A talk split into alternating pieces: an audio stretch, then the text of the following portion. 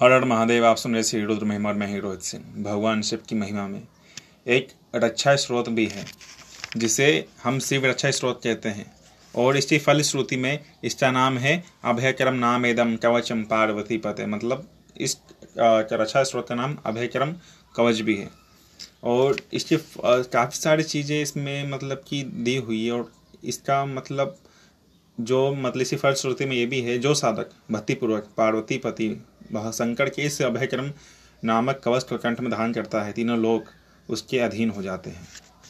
तो इतनी बड़ी महिमा है इसकी। इसकी इसका जो विनियोग है और पूरा कवच, इस बार मैं संस्कृत में सुनाने वाला हूँ।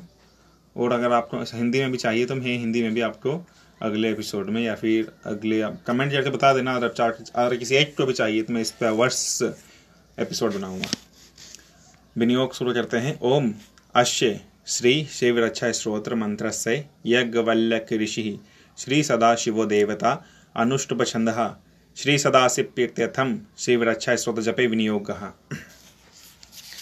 चरितं देवदेवस्य महादेवस्य पावनमपारं परमोदारं चतुर्वर्गस्य साधनं गौरीविनायकोपेतां पञ्चवक्रं त्रिनेत्रकं, शिवं ध्यात्वा दशभुजं शिवरक्षा पाठेन्नरः गङ्गाधरः शिरा पातु भालमर्देन्दुशेखरः नयने मदनध्वंसि, कर्णो सर्पविभूषणः, घ्राणं पातु पुरारार्ति, मुखं पातु जगत्पतिः, जिह्वाम्बागीश्वरः पातु कन्धरासिति कन्धरः, श्रीकण्ठ पातु मे कण्ठस्तन्दो विश्वधनन्दरः, भुजो भूभारसंहर्ता करो पातु पिनाधृति।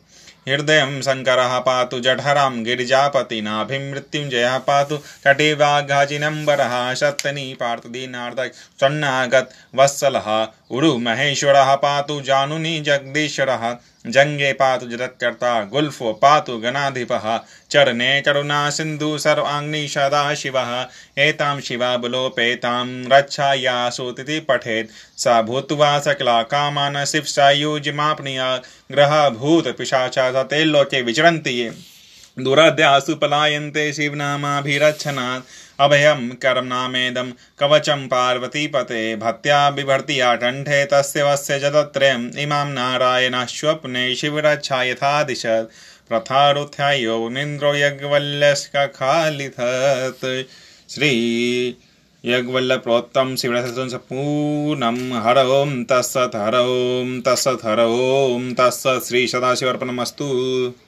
तो इसकी जो फल श्रुति है एताम शिव बलोपेताम इसमें दिया हुआ कि जो सुकृति साधक, कल्याणकारिणी, शक्ति से युक्त इस शिव रक्षा स्रोत का पाठ करता है, वह समस्त कामनाओं का उपभोग कर अंत में शिव सायुज को प्राप्त करता है। यानी कि शिव का जो सायुज है, उनके समीप स्थान को प्राप्त होने साथ रहता है। त्रिलोक में जितने ग्रह भूत पिशाच और विचरते रहते हैं, कई सारी चीज़ें, वे सभी इस शिव रक्षा स्रोत के पाठ मास से तक्षण दूर भाग जाते हैं।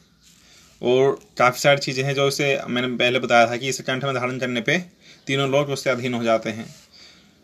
तो भगवान नारायण ने स्वपन में इस शिव रक्षा स्रोत का जिस प्रकार उपदेश दिया, किया, योगेंद्र मुनि यज्ञवल्लक ने प्रातःकाल उठकर उसी प्रकार इस स्रोत को लिख लिया। भगवान नारायण ने खुद यज्ञवल्लक ऋषि के स्वपन में आके इसे कहा और सुबह सुबह यज्ञवल्लक ऋषि ने इन्हें लिखा था। तो ये है अभय करम कवच जिसे हम शिव रक्षा स्रोत भी कहते हैं। हर हर महादेव।